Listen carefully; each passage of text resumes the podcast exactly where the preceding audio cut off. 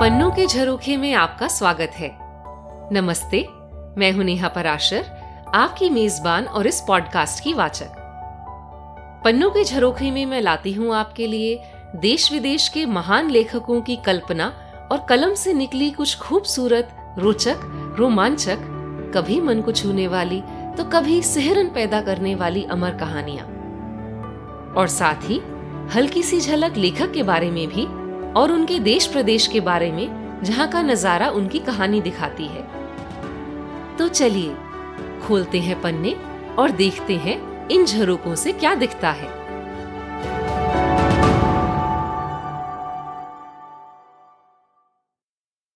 इस एपिसोड में मैं एक भारतीय लेखक की कहानी लाई हूँ, जो कि भारत के अंग्रेज़ी साहित्य के आरंभिक युग के सबसे प्रमुख नामों में से हैं। ये हैं रासीपुरम कृष्ण स्वामी अय्यर नारायण स्वामी, जिन्हें हम आर के नारायण के नाम से जानते हैं। नारायण का जन्म 1906 में मद्रास में, यानी आज के चेन्नई में हुआ था। और अपने चौरानवे साल के जीवन काल में उन्होंने लगभग एक पूरी शताब्दी को अपनी लेखनी का अमूल्य साहित्यिक योगदान दिया।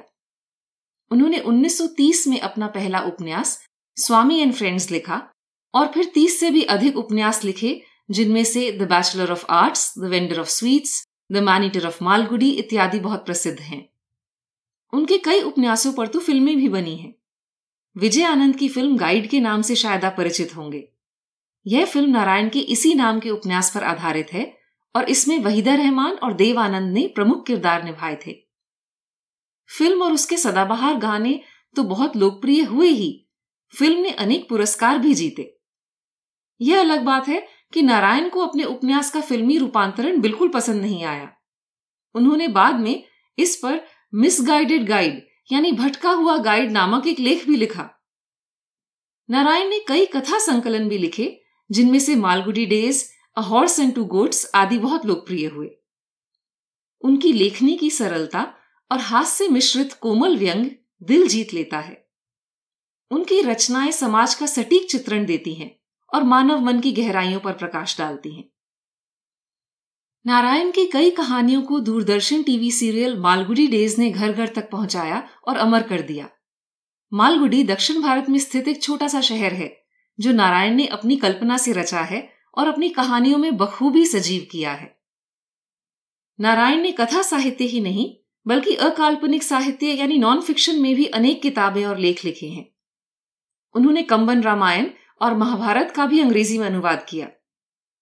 आपको ये जानकर हैरानी होगी कि साहित्यिक जगत का इतना नामी व्यक्ति कॉलेज के एंट्रेंस एग्ज़ाम में पहली बार में सफल नहीं हो पाया था।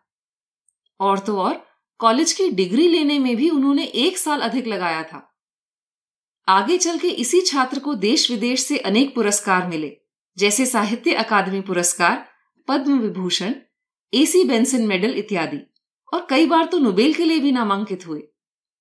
वे राज्यसभा के भी सदस्य रहे और भारतीय शिक्षा पद्धति को बदलने और स्कूलों में बच्चों की सृजनशीलता यानी क्रिएटिविटी को सहेजे रखने पर उनका खासा ज़ोर रहा। कर्नाटक में मैसूरू में उनके घर को जहाँ वे बहुत साल रहे एक संग्रहालय बना दिया गया है। कभी मैसूरू जाना हो तो इस ऐतिहासिक और खूबसूरत शहर के बहुत खूबसूरत मैसूर पैलेस ज़रूर जाएँ, पर साथ ही साथ इस शब्दों के राजा के महल यानी आर के नारायण म्यूज़ियम भी ज़रूर जाएँ। और हाँ रास्ते में उनकी कोई कहानी पढ़ते जाइए, या इस एपिसोड को ही फिर से सुनते जाइए आज सुनते हैं नारायण की कहानी इंजन ट्रबल का हिंदी रूपांतरण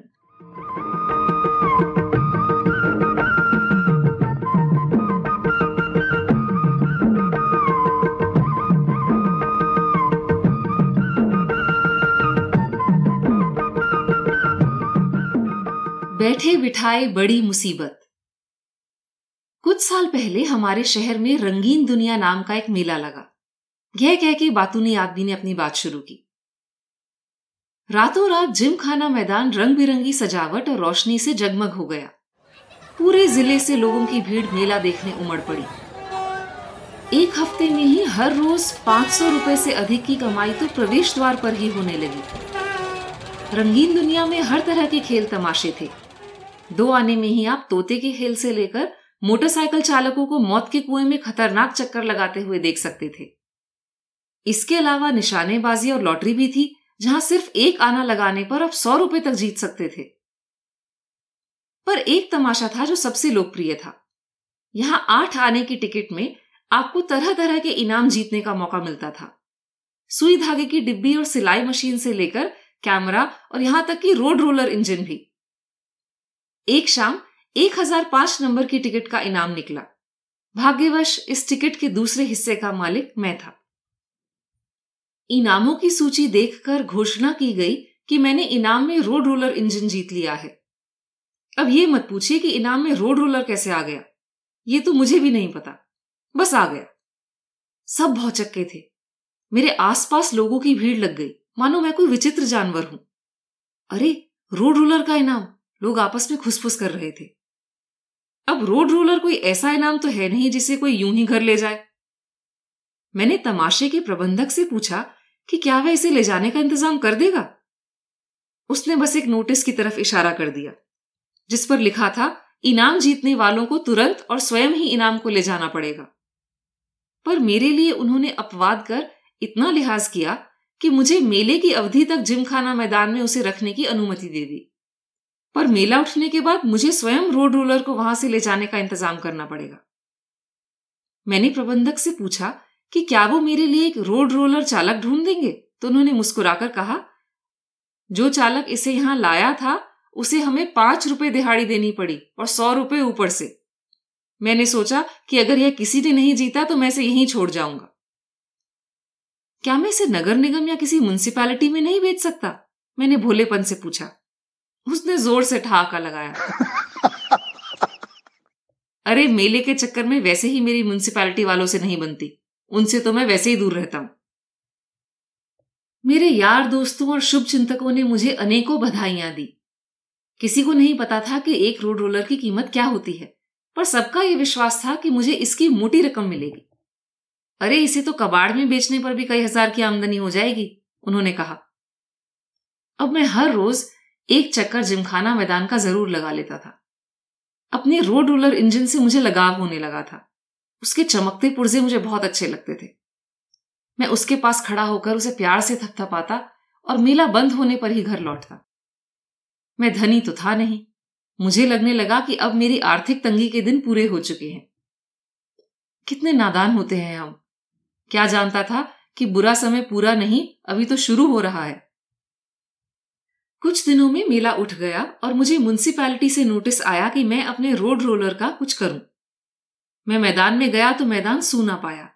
इधर उधर कागज़, पन्नी, कूड़ा पड़ा था। मेला चला गया था, पर मेरा इंजन वहीं खड़ा था, एकदम सुरक्षित। मुझे कुछ समझ नहीं आ रहा था कि उसका क्या करूँ और मैंने उसे वहीं छोड़ दिया। कुछ दिन बाद एक और नोटिस मिला कि यदि रोड रोलर को जल्द मैदान से नहीं ले जाया गया तो जिम खाना मैदान में उसे रखने का मुझे किराया देना पड़ेगा। काफ़ी सोच विचार के बाद मैं किराया देने के लिए राज़ी हो गया। अगले तीन महीने तक दस रुपए मासिक किराया दिया मैंने।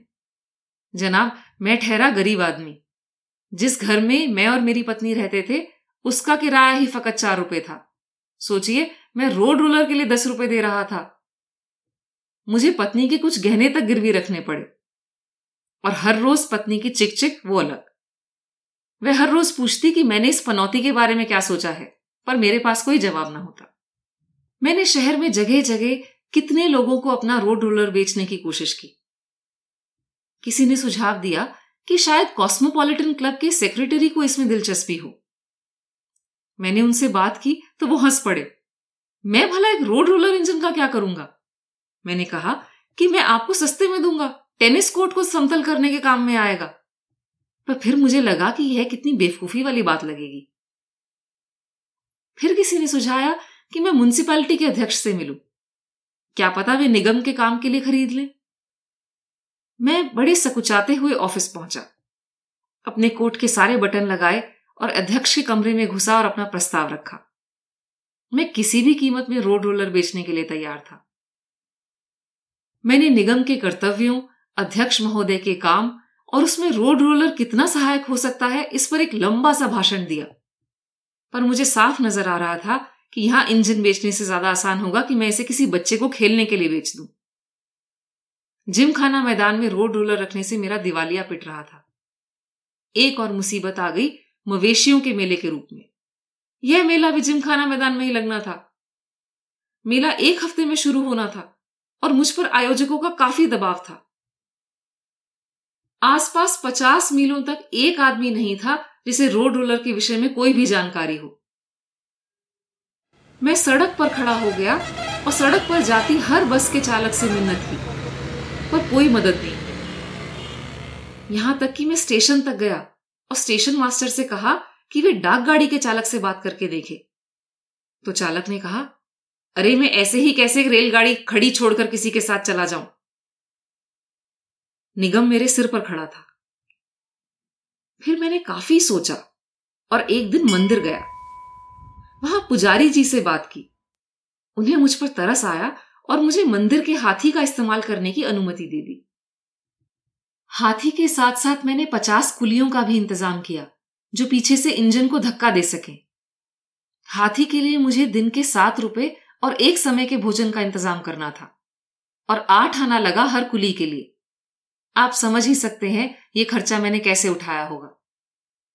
योजना ये थी कि हाथी और कुलियों के द्वारा रोड रोलर को हम एक फरलांग दूर खेत में ले जाएँगे। यह ज़मीन मेरे दोस्त की थी और कुछ महीने रोड रोलर वहाँ रखने में उसे कोई आपत्ति नहीं थी। तब तक मैं मद्रास जाके कोई ग्राहक भी ढूंढ लेता। मैंने एक जोसेफ नामक व्यक्ति को भी मदद के लिए रखा। वह एक बस चालक रह चुका था और माना उसे रोड रोलर चलाने के बारे में कुछ नहीं पता था पर कम से कम वह उसका परिचालन तो कर ही सकता था। क्या नज़ारा था। मोटी रस्सियों से रोड रोलर से जुता हुआ मंदिर का हाथी। पीछे धकेलते हुए पचास लोग और चालक के स्थान पर मेरा यार जोसेफ और आसपास दृश्य का मज़ा लेती हुई भीड़। धीरे धीरे इंजन हरकत में आया। मुझे लग रहा था ये मेरे जीवन का सबसे चरम पल है। रोड रोलर जिमखाना मैदान से बाहर आ गया और सड़क तक पहुँच गया। पर यहाँ पहुँचने पर वह डगमगाने लगा और सीधा चलने की बजाय उसकी चाल टेढ़ी मेढ़ी हो गई। हाथी इंजन को एक तरफ़ से खींच रहा था, जोसेफ पूरा दम लगा के ना जाने किस तरह स्टीयरिंग व्हील घुमा रहा था और पचास कुली हाथ लगाए जाने कहाँ धक्का मार रहे थे। बस फिर क्या था? रोड रोलर सीधा जा घुसा दूसरी तरफ़ की कंपाउंड की दीवार में। दीवार बड़ी सहजता से ढह गई और मिट्टी मिट्टी हो गई। भीड़ को यह तमाशा बहुत पसंद आया और वह ज़ोर से चिल्लाई। पर हाथी महाशय को यह बात बिल्कुल नहीं भाई। और उन्होंने ज़ोर से चिंगाड़ा और रस्सी तोड़ अपने आगे के पैरों से आगे की दीवार भी ढेर कर दी। पचास कुली सर पकड़ भागे। भीड़ में कोहराम मच गया। और मैं ऐसा देख रहा था कि मेरे गाल पर एक जोरदार तमाचा पड़ा। तमाचा दीवार के मालिक की देन थी। जल्द ही पुलिस भी आ गई और मुझे ले गई। लॉकअप से छुड़ाए जाने के बाद मेरे सामने ये परिणाम थे। कई गज की दीवार बनवाना। पचास आदमियों का पारिश्रमिक, जबकि जिस काम के लिए उन्हें रखा गया था वह हुआ ही नहीं। जोसेफ का पारिश्रमिक। इंजन को दीवार पर चढ़ाने के लिए और हाथी जी के उपचार के लिए खर्चा, क्योंकि उस बेचारे की घुटने में चोट लग गई थी। दीवार तोड़ने के चक्कर में। मंदिर वालों को इस बात से कोई मतलब नहीं था कि मैंने हाथी को दीवार तोड़ने के लिए नहीं रखा था। और हाँ, आखिरी और ज़रूरी। रोड रोलर को हटाने की ज़िम्मेदारी, वो तो वहीं की वहीं थी। जब घर पहुँचा तो बीवी ने पूछा, मैं शहर में ये सब क्या सुन रही हूँ? मैंने अपनी सारी व्यथा उससे साझा की। उसे लगा कि यह सब उसके बचे कुचे जेवर मांगने का तरीका है और उसने रो रो कर घर सर पे उठा लिया और कहा कि उसको मायके लेवाए जाने के लिए उसके पिता को चिट्ठी लिख दू। अब मैं जहाँ जाता लोग मुझे देखकर मुस्कुराते। मैं गाँव भाग जाने के बारे में सोचने लगा। किसी को पता नहीं लगने दूँगा अपनी योजना के बारे में और रातों रात कर्जदारों से बचकर गायब हो जाऊँगा। इस समय अचानक एक स्वामी जी के रूप में मुझे कुछ राहत मिली। हुआ यूँ कि एक शाम म्यूनिसिपैलिटी के अध्यक्ष महोदय के आयोजन से एक स्वामी जी ने शहर में सभा रखी। स्वामी जी के योगासन और कर्तव्य देखने के लिए खचाखच भीड़ जमा थी। सब हतप्रभ देख रहे थे कि कैसे स्वामी जी ने बड़ी आसानी से कांच का गिलास चबा डाला। चैन से किलो वाले तख्ते पर लेट गए। तेजाब से कुल्ला किया। अंगारों को मुँह में लिया। कीले निगल ली और दिल की धड़कन भी रोक ली। फिर स्वामी जी ने खड़े होकर भाषण दिया और कहा कि इन कारनामों से वे अपने गुरु का संदेश लोगों तक पहुँचा रहे हैं। अब बस एक आखिरी सबसे गजब कारनामा बचा था। स्वामी जी ने अध्यक्ष महोदय की ओर देखा और कहा, आपके पास रोड रोलर है? मैं उसे अपनी छाती पर चलवाना चाहता हूँ। अध्यक्ष महोदय थोड़ा खिसिया गए। थोड़ी शर्मिंदगी से उन्होंने सर हिला दिया। म्यूनिसिपैलिटी के पास रोड रोलर कहाँ था? स्वामी जी तो अड़ गए। रोड रोलर तो अवश्य चाहिए। अध्यक्ष जी ने टरकाने की कोशिश की। जी, असल में यहाँ कोई चालक भी नहीं मिलेगा। तुम उसकी चिंता मत करो, स्वामी जी ने कहा। मेरा चेला कोई भी इंजन चला सकता है। बस मुझे मौका मिल गया। मैं भीड़ से निकलकर स्टेज पर जा पहुँचा और चिल्लाया, मेरे पास एक रोड रोलर इंजन है। बस फिर क्या था? अध्यक्ष से भी ज़्यादा महत्वपूर्ण क्षण मैं हो गया। आसपास मेरी वाहवाही होने लगी। इंजन दिए जाने के बदले मैंने म्यूनिसिपैलिटी से वादा लिया कि मैं जहाँ चाहूँ वे उस रोड रोलर को वहाँ तक पहुँचाने का बीड़ा उठाएँगे। सारी भीड़ चल पड़ी जिमखाना मैदान के सामने के कंपाउंड की ओर। स्वामी जी के चेले ने इंजन चालू किया। मेरा इंजन क्या शान से खड़ा गुर्रा रहा था स्वामी जी ने दो तकिए मंगवाए और एक अपने सर के नीचे और दूसरा पाँव के नीचे रखा। फिर उन्होंने एक चौक से अपनी छाती पर एक निशान बनाया और कहा, रोड रोलर इस चिन्ह के ऊपर से ही जाना चाहिए। एक भी इंच इधर उधर नहीं। रोड रोलर तैयार था, पर भीड़ में व्याकुलता थी। लग रहा था कुछ ठीक नहीं हो रहा, कहीं कुछ अनिष्ट ना हो जाए। स्वामी जी लेट गए। जब मैं ओम का उच्चारण करूँ, तब इंजन मेरे ऊपर से ले जाना। उन्होंने आँखें बंद कर ली। भीड़ अपलक देख रही थी। तभी एक पुलिस इंस्पेक्टर हाथ में एक भूरा सरकारी लिफाफा लिए भीड़ चीरते हुए निकला और स्वामी जी के चेले को रुक जाने का इशारा किया। उसने कहा, आप ये सब यहाँ नहीं कर सकते। ये रहा मैजिस्ट्रेट का ऑर्डर। किसी के ऊपर से भी ये रोड रोलर नहीं चलाया जाएगा। भीड़ में खड़े लोगों में अफरा तफरी सी मच गई। स्वामी जी खड़े हो गए और क्रुद्ध स्वर में कहा, मैं कितनी बार ये पहले भी कर चुका हूँ और किसी ने मुझे नहीं रोका। मुझे ये करने से कोई नहीं रोक सकता। ये मेरे गुरु का आदेश है कि मैं देश के लोगों को योग की शक्ति दिखाऊँ। कौन रोक सकता है मुझे? जी मैजिस्ट्रेट का ऑर्डर रोक सकता है इंस्पेक्टर ने कहा। पोटेशियम साइनाइड जहर खाने और रोड रोलर इंजन को अपने ऊपर चलवाने के अलावा आप कुछ भी कर सकते हैं। इस शहर से बाहर जाकर आपका जो मन करे, आप करें, पर यहाँ इसकी अनुमति नहीं है। मैं इस मनहूस जगह को छोड़कर इसी क्षण यहाँ से चला जाऊँगा स्वामी जी ने कहा। चेला भी उनके पीछे पीछे हो लिया। मैंने उसका हाथ खींचकर कहा, तुमने इंजन चालू तो कर ही दिया है, बस इसे मैदान के उस पार पहुँचा दो। मेरे गुरु रुष्ट होकर जा रहे हैं। तुम सोच भी कैसे सकते हो कि मैं यहाँ रुककर एक सब करूँगा? यह कहकर वह भी चला गया। अब मेरे पास कोई चारा नहीं था। मैंने एक दो दिन में शहर छोड़ने की तैयारी कर ही ली थी कि कुदरत ने अपना कमाल दिखाया। आपको याद होगा, उत्तरी भारत में उन दिनों एक बहुत बड़ा भूकंप आया था। जिसमें कितने ही गाँव और शहर उजड़ गए थे। हमारे शहर तक भी कुछ झटके महसूस हुए। रात को कुछ लोग तो बिस्तर से नीचे गिर गए। दरवाजे खिड़कियाँ भी ज़ोर ज़ोर से खड़की। सुबह मैं अपने रोड रोलर की एक आखिरी झलक के लिए पहुँचा तो देखा कि वह तो गायब है। मैंने इधर उधर शोर मचाया। लोग इंजन ढूँढने निकल पड़े। एक टोली को वह मिल गया। एक कुएँ के अंदर, औंधा गिरा हुआ। कुआँ भी किसका? उसी आदमी का जिसके कंपाउंड की दीवार मेरे इंजन और फिर हाथी ने तोड़ दी थी।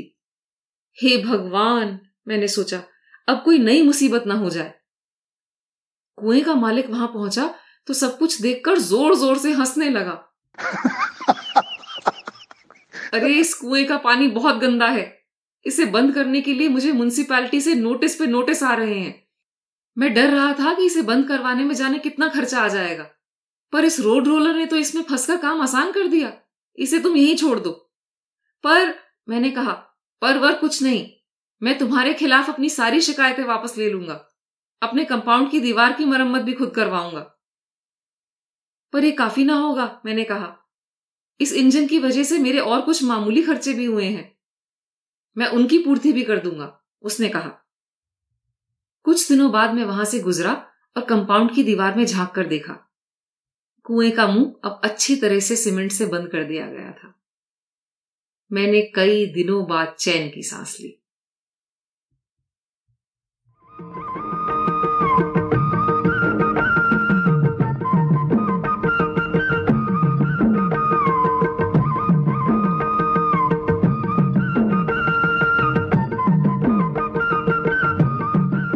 पिछले एपिसोड में टॉल्स्टॉय की कहानी तीन सवाल सुनाने के बाद मैंने आपसे पूछा था कि क्या कड़ी है जो भारत के करेंसी नोट लियो टॉल्स्टॉय और साउथ अफ्रीका को जोड़ती है? जवाब है कि हर भारतीय नोट पर बनी है महात्मा गांधी की छवि। और महात्मा गांधी टोल्स्टॉय की लेखनी, खासकर उनकी रचना the kingdom of God within you से बहुत प्रभावित थे। टोल्स्टॉय के अहिंसावादी विचार भी गांधी जी के विचारों से मेल खाते थे। यहाँ तक कि गांधी जी ने कुछ समय तक टोल्स्टॉय के साथ पत्राचार भी किया। गांधी जी ने साउथ अफ्रीका में जोहानसबर्ग के पास 1910 में अपने दूसरे फार्म की स्थापना की। जब उनकी अनुयायी, हर्मन कॉलनबैक, जिन्होंने फार्म के लिए ज़मीन दिलवाई थी और जो खुद टॉल्स्टॉय से बहुत प्रभावित थे, ने सुझाव दिया कि फार्म का नाम टॉल्स्टॉय फार्म रखा जाए तो गांधी जी ने तुरंत मान लिया। साउथ अफ्रीका में सत्याग्रह आंदोलन की कामयाबी का श्रेय गांधी जी ने टॉल्स्टॉय फार्म के अपने जीवन और वहाँ हुए आध्यात्मिक शुद्धिकरण को दिया है। इस प्रश्न का जवाब भेजा है यूएस से अंकुर ने। आप यूएस में होकर भी ये पॉडकास्ट सुन रहे हैं, इसके लिए आपका बहुत बहुत धन्यवाद। आज का सवाल रोचक भी है और बहुत आसान भी। आज की कहानी शुरू करने से पहले और समाप्त करने के बाद मैंने एक छोटी सी धुन बजाई थी। आपको इस धुन की पहचान करनी है। क्या? ध्यान से नहीं सुना? लीजिए फिर से सुनिए। इस बार पूरी धुन।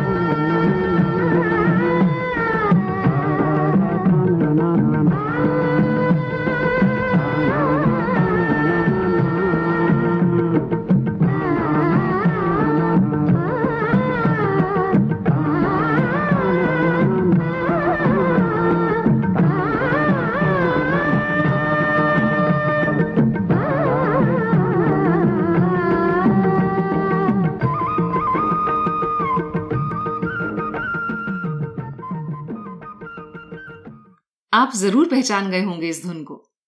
यदि नहीं तो अपने आसपास किसी भी बड़े से पूछिए जो दूरदर्शन देखा करते थे। तो कैसी लगी आपको आज की कहानी? मुझे ईमेल करके ज़रूर बताएँ। ईमेल एड्रेस है सुनो P K J eight Gmail dot com यह आपको शो डिस्क्रिप्शन में भी मिल जाएगा। कहानियाँ सुनते रहने के लिए इस पॉडकास्ट को सब्सक्राइब ज़रूर करें। अगले एपिसोड तक आपसे इजाज़त लेती हूँ। तब तक इस खूबसूरत दुनिया के नजारे पन्नों से देखते सुनते रहिए। जाने कौन सा पन्ना दिल का ही कोई झरोखा खोल दे।